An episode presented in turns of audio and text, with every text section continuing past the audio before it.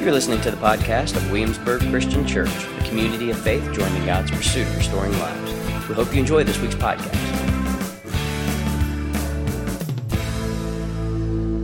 So if you will, page eight, we're gonna we've been in this series called Withness.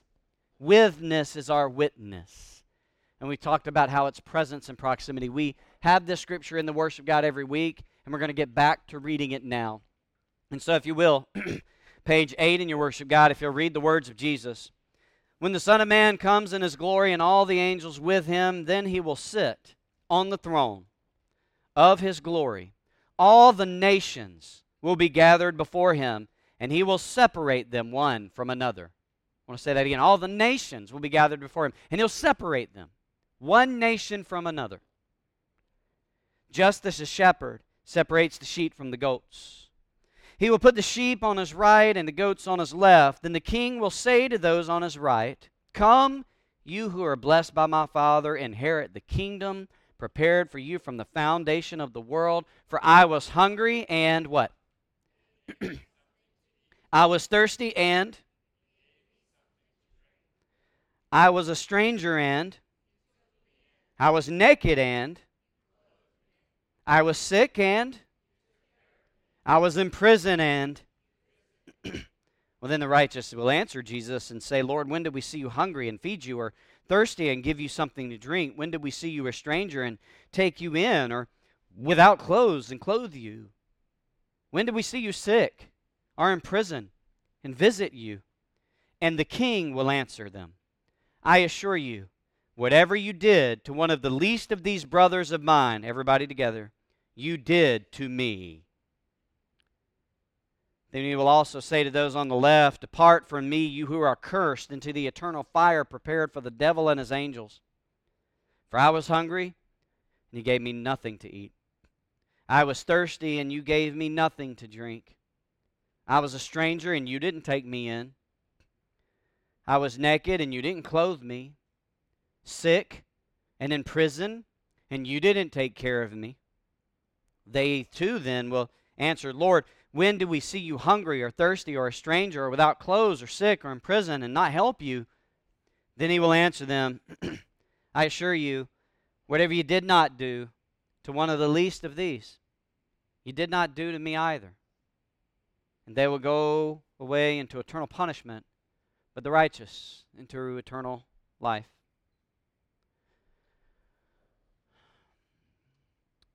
This morning, I want to talk about the witness of grace. But I want to first talk about the withness of grace. See, Jesus is making statements here about what it looks like for us to follow Jesus.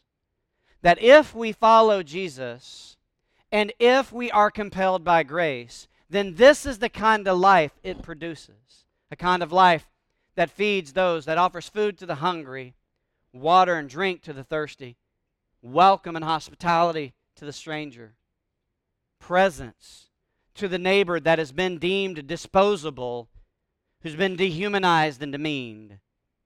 That is the witness of grace. Beloved, anytime you see a Christian who wants to demean, dispose, or dehumanize another, you are witnessing a person who does not know grace. Anytime I have been that person, you will have met me in a moment where I have forgotten grace. What Paul does in his letter that he writes to the Ephesians, the Christians who live in Ephesus, which is this metropolitan Greco Roman city, this hub of a place of commerce and life and cultures, is he reminds them of grace. But to do that, to remind them of where they are, he has to remind them of where they've been. You with me? Sometimes to know how we got to where we are and the beauty and the blessedness of where we are, we have to sometimes remember where we've been. So when you read Paul's letter, he spends the first half of almost all his letters reminding us of who we've been, and it ain't good. But then he pivots and he says, But guess what? But God. Everybody say, But God. Some of the best words in Scripture. But God, God wasn't going to leave you there. God wasn't going to leave you where you were, He was going to take you to where you need to be. I hear people say to me all the time, Fred, why are you bringing that up again? Fred, why are you talking about that thing again? Because sometimes we have to remember where we've been if we're going to fully grasp and be and bask in the beauty of where we are. If you have never tasted banana pudding, and some beautiful blessing of God comes to you in a plate of banana pudding, and you taste it on vanilla wafers, mm-mm-mm, you will know grace. And if you judge me for making a banana pudding illustration, Sherry, not going to mention any names, then I need to give you grace. Paul's letter to the Ephesian church, Ephesians chapter 2, if you have your scriptures with you, it's going to be on the screen. Ephesians chapter 2, verse 1. And you were dead in your trespasses and sins, in which you previously walked, according to the ways of this world, according to the ruler. Everybody say ruler the ruler. That language is important. According to the ruler who exercises authority. Everybody say authority. Authority over the lower heavens, the Spirit now working in the disobedient. We too, everybody say, we means me. We too all previously lived among them in our fleshly desires, carrying out the inclinations of our flesh and thoughts, and we were by nature children under wrath, as the others were also. Y'all feeling encouraged yet? Now, real quick, some people read the nature we were by nature children under wrath to assume that we were under God's wrath. Beloved, we were never under God's wrath. We're under the wrath of our own sinful ways. We are under the wrath that we've created for ourselves by submitting to the ruler of the authority, which is the reign of sin and death. Are you with me? On the cross, you don't see the wrath of God, you see the love of God. The wrath of God wasn't satisfied, the love of God was magnified. God isn't trying to save you from some form of divine child abuse. He isn't saving you from Himself. He is saving me and you from the reign of sin and death that we have been held captive by. And that if we don't find liberation from the God who knows us best and loves us most, we will spin out of control with that reign of sin and death. And that will be our life into our eternity. And what Paul is trying to say is this is where we all were. And we all lived like it. And then he says, but God. Everybody say, but God. And he says, but God who is rich in mercy, because of his great love that he had for us, made us alive with the Messiah, even though we were dead in trespasses. You are saved by grace. Together with Christ Jesus, He's also raised us up, seated us in the heavens, so that in the coming ages He might display the immeasurable riches of His grace through His kindness to us in Christ Jesus. For you are saved by grace through faith this is not from yourselves, it is God's gift, not from works, so that no one can boast. For we are his creation, created in Christ Jesus for good works, which God prepared ahead of time so that we should walk in them. Beloved, Christianity calls the relentless giving and self emptying of God's love grace.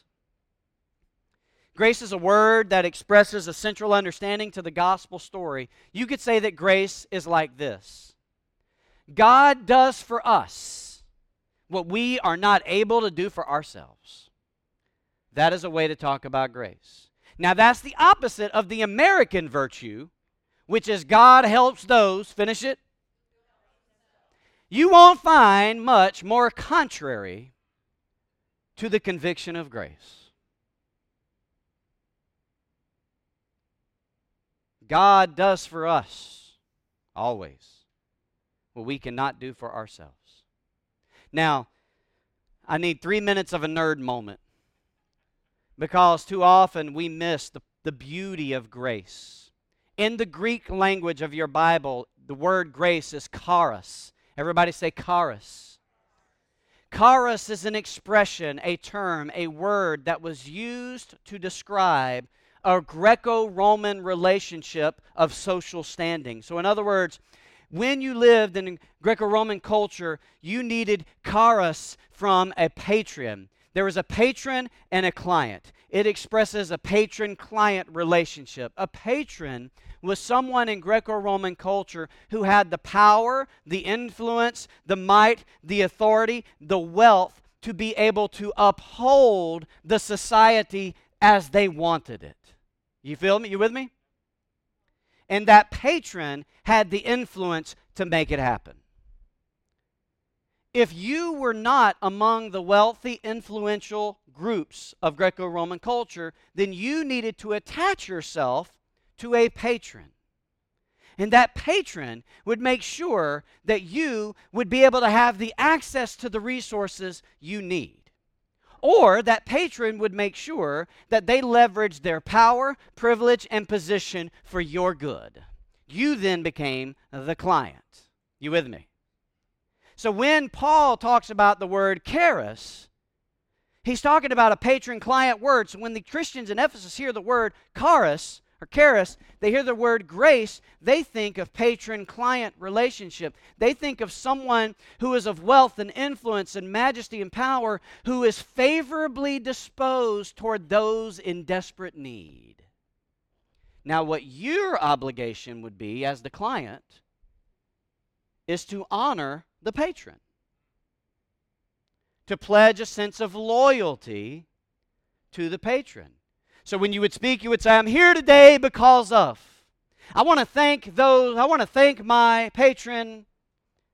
You build a house, you put a memorial plaque and say, This is in honor of my patron. This is how the honor shame culture of social standing and Greco Roman culture works. It's very similar to what we find in Kenya. Remember when we were able to create some of those jobs and create the children's home for the 200 plus children who were AIDS orphans who were being abused and abandoned. And we were able to fund that initiative and drill the wells and all the things we were able to do and create those jobs for them. What they wanted to do was name all of that after us. And we were like, no, no, no, no, we don't have to do that. But that was the honorable thing for them to do. So when we built this and they had enough money to build a kindergarten, they wanted to name it, believe it or not, Fred Liggin Kindergarten. And I was like, first off, uh-uh. and then what, what Francis B said, but you don't understand, we have to honor you. I was like, I'm not the one who built it, bro. He said, well, then we will call it Williamsburg Christian Academy. I said, there we go. It's the same idea patron client. You with me? So when you hear the word charis, when you hear the word grace, is it okay to say, yes, God does for us what we're incapable of doing for ourselves. Yes, that's, that's a fine thing. But I want you to capture the fuller meaning of the context where God is favorably disposed to do for us what we could never, ever do for ourselves. That grace is about a gift, a gift given. And because we have received the gift, we owe the one of grace a response. We can't pay it back. It's not about paying anything back, it's about a response. And the response is gratitude and loyalty, which in the Greek language is the word pistis, which translates faith.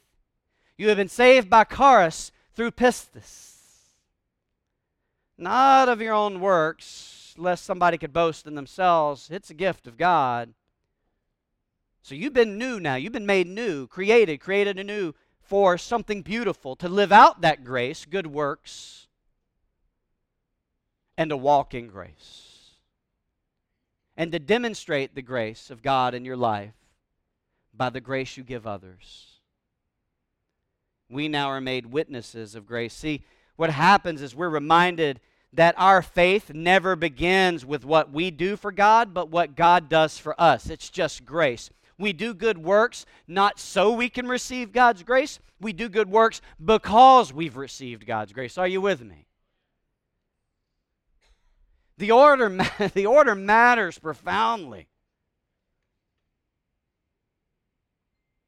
It's just simple, reckless, untamable, unexplainable, relentless, scandalous grace. And it means that all we have is gift.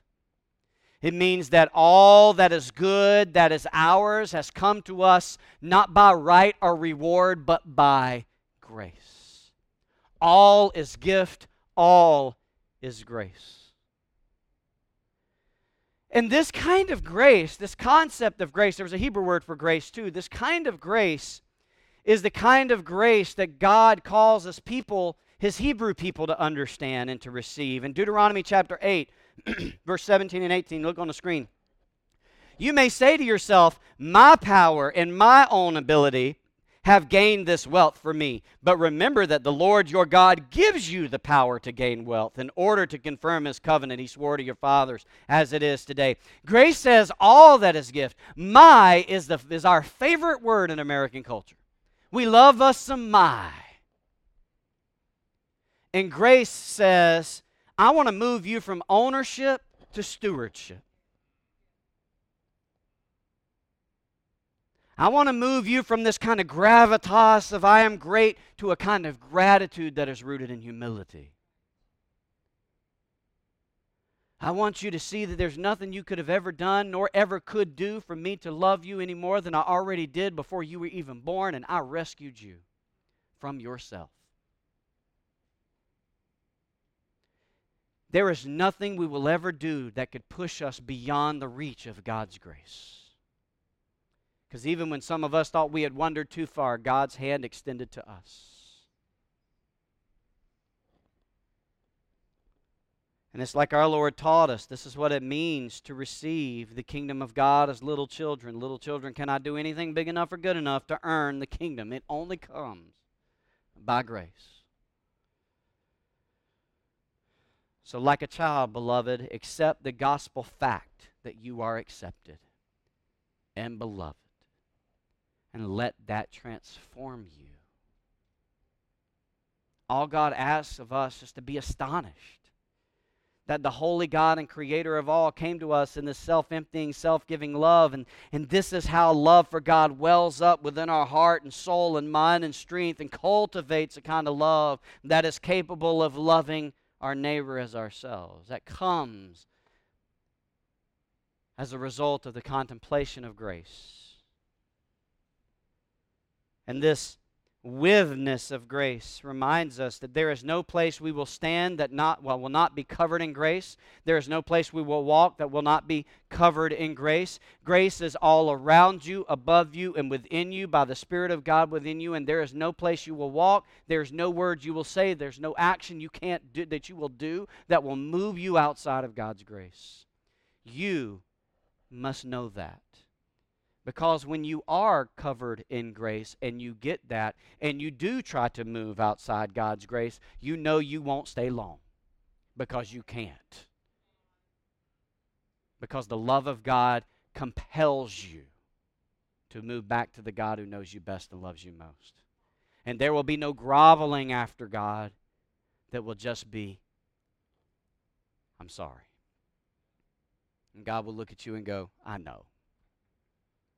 If it's me, he goes, You've been sorry a long time, but I love you anyway. Right? There's a witness of grace, and beloved, because there's a witness of grace, we are called to be witnesses of grace. And so, what I want to do is actually get to the text I've been wanting to get to. Yeah, I know that was the introduction. It wasn't. It wasn't. Oh, don't even be like Jen's like, oh Lord, we need grace. God, give us grace. I want to begin a text that I want to teach through next week, but I want to begin a text now so you can see what Jesus means when he talks about grace. It's Luke chapter 1, or Luke chapter 14, beginning verse 1. Um, we'll pick up the rest next week, but I want to just illustrate this.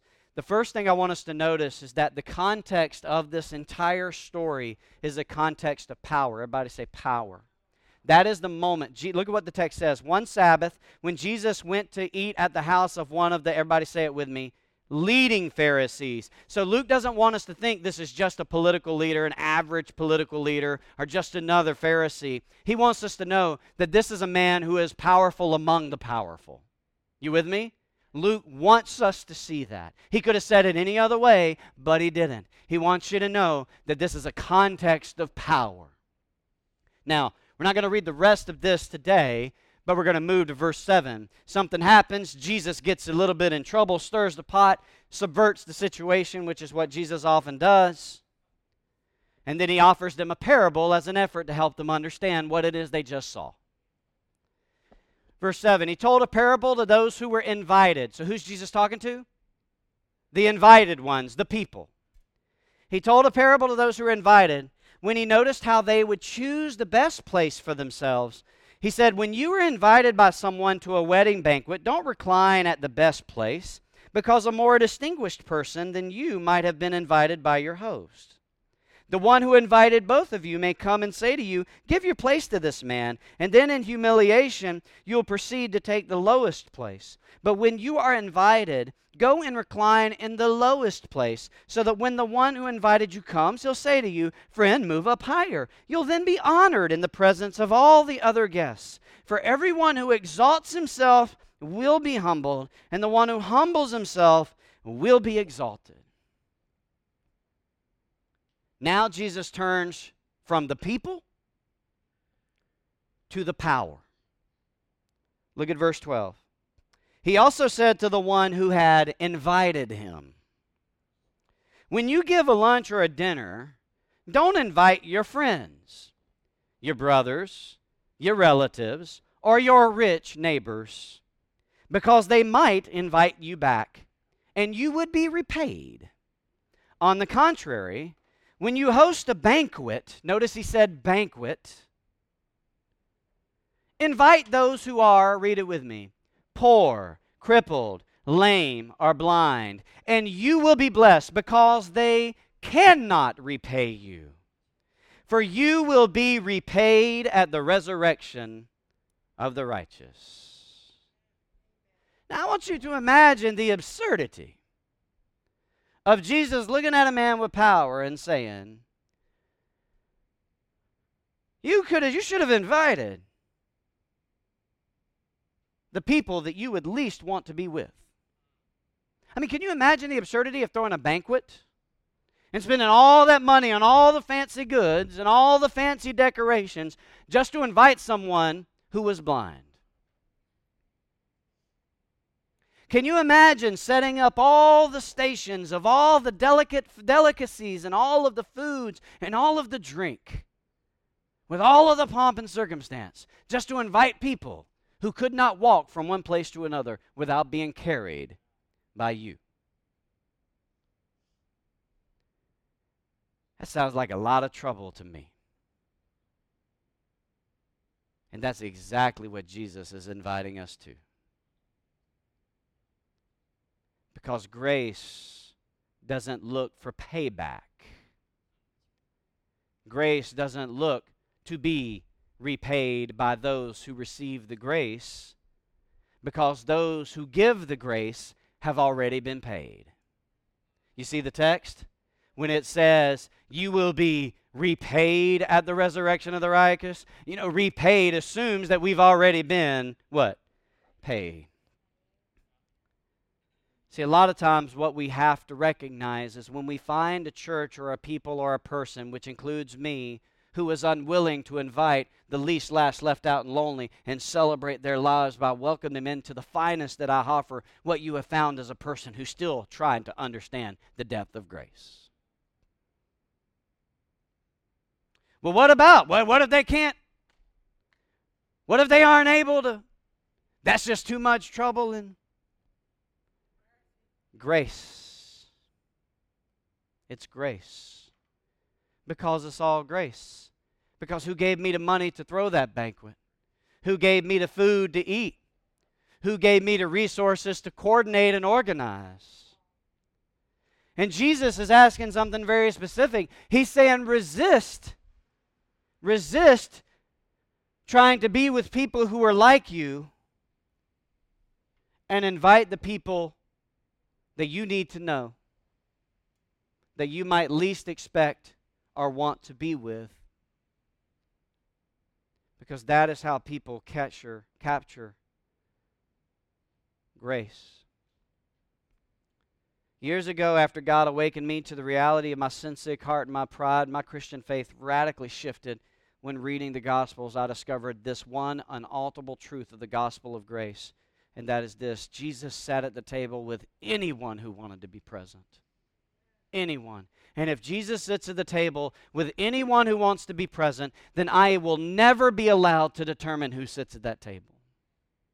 My only responsibility is to learn how to sit with the Christ who is with all of us.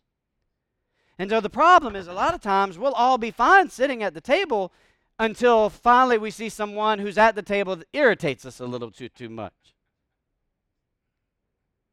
So it isn't so much that we all have a seat.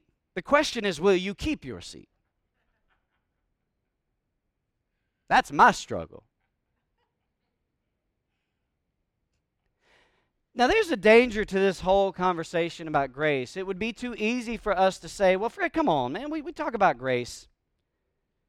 Well, here's the reality, though the withness of grace that makes us witnesses of grace should make us more gracious.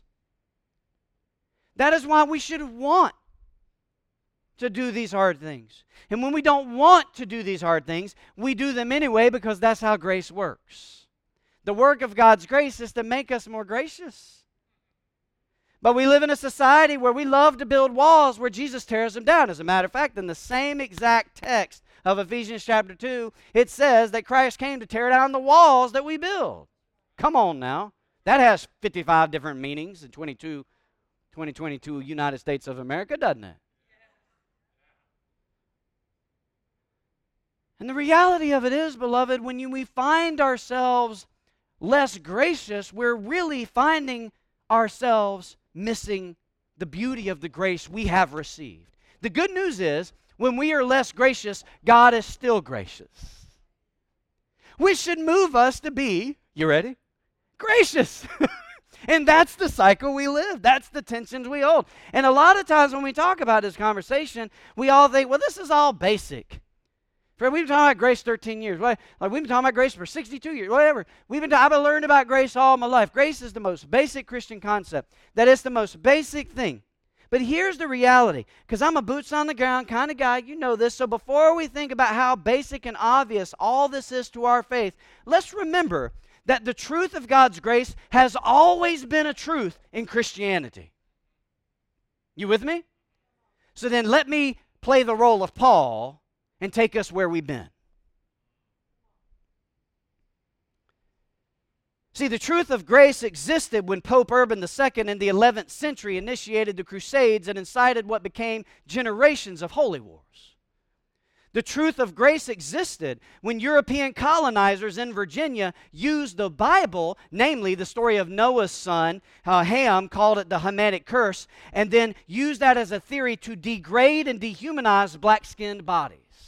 The truth of grace existed when Virginia passed a law in 1667 and said, It is enacted and declared by this grand assembly and the authority thereof that the conferring of baptism doth not alter the condition of the person as to his bondage or freedom.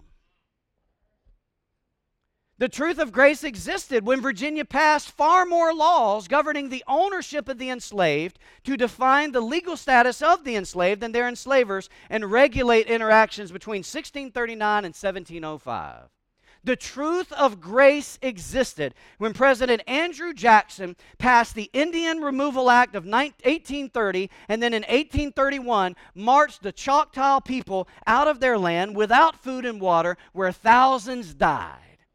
The truth of grace existed when women throughout this country met at Seneca Falls in 1848 just to talk about what it would mean for them to have equal rights when white Christian pastors denounced their meaning.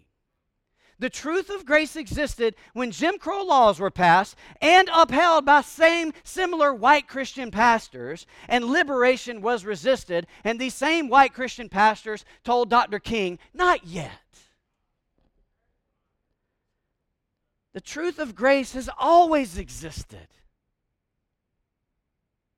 So before we think that the truth of grace is an automatic given to a life of graciousness, let's remember where we've been. so that we don't go there again.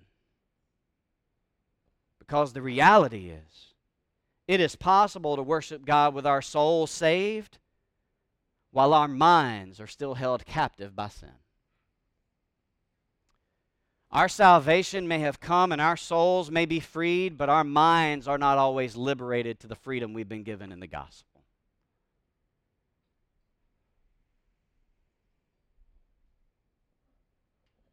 We who have once lived in disgrace have received grace and are now called to live in it, and our faith is often fickle and our knowledge of God is dim. And so, the one thing that grace will always require of a gracious people is a deep sense of humility. That but for the grace, there go I. I have been everything I've railed against, and I need not be any longer. Does that make sense?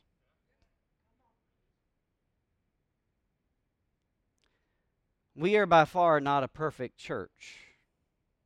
That shouldn't have to be said. Because, at the very least, I'm here. No, I'm for real. But we can be a grace filled church. But if we are a grace filled church, it will be evident by our graciousness. And that graciousness has to be concrete and tangible so that when we see the hungry, we give them something to eat. When we see the thirsty, we give them something to drink. When we see the stranger, we welcome them in. When we see oppression and injustice, we speak that truth to power about the Christ who liberates all both the oppressed and the oppressor. A grace filled church is not evidenced by what it says or what it sings. A grace filled church is evidenced by its witness. A witness of withness in all the hard places God invites God's people to be. And what I'm grateful for with you, Williamsburg Christian Church, is that we are learning what it means to be grace filled. Learning. We aren't there. But by God's grace, we will get there.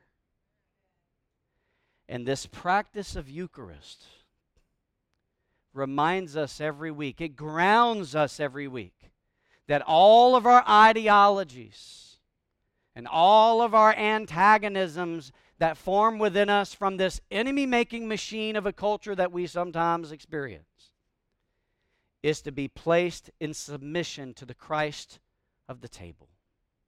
The gracious host who says, All are welcomed here. But, beloved, we can't remain the same here. This has to transform us to move the table out there. Does that make sense? I come with gratitude and gratefulness to a God who welcomes me just as I am, not as I should be. But then this bread and this wine, this body and this blood of Christ, and its declaration of doing it within community is supposed to arise within me and stir my heart for grace so that I will not leave the table as I came, but leave a more gracious person because of the grace of God.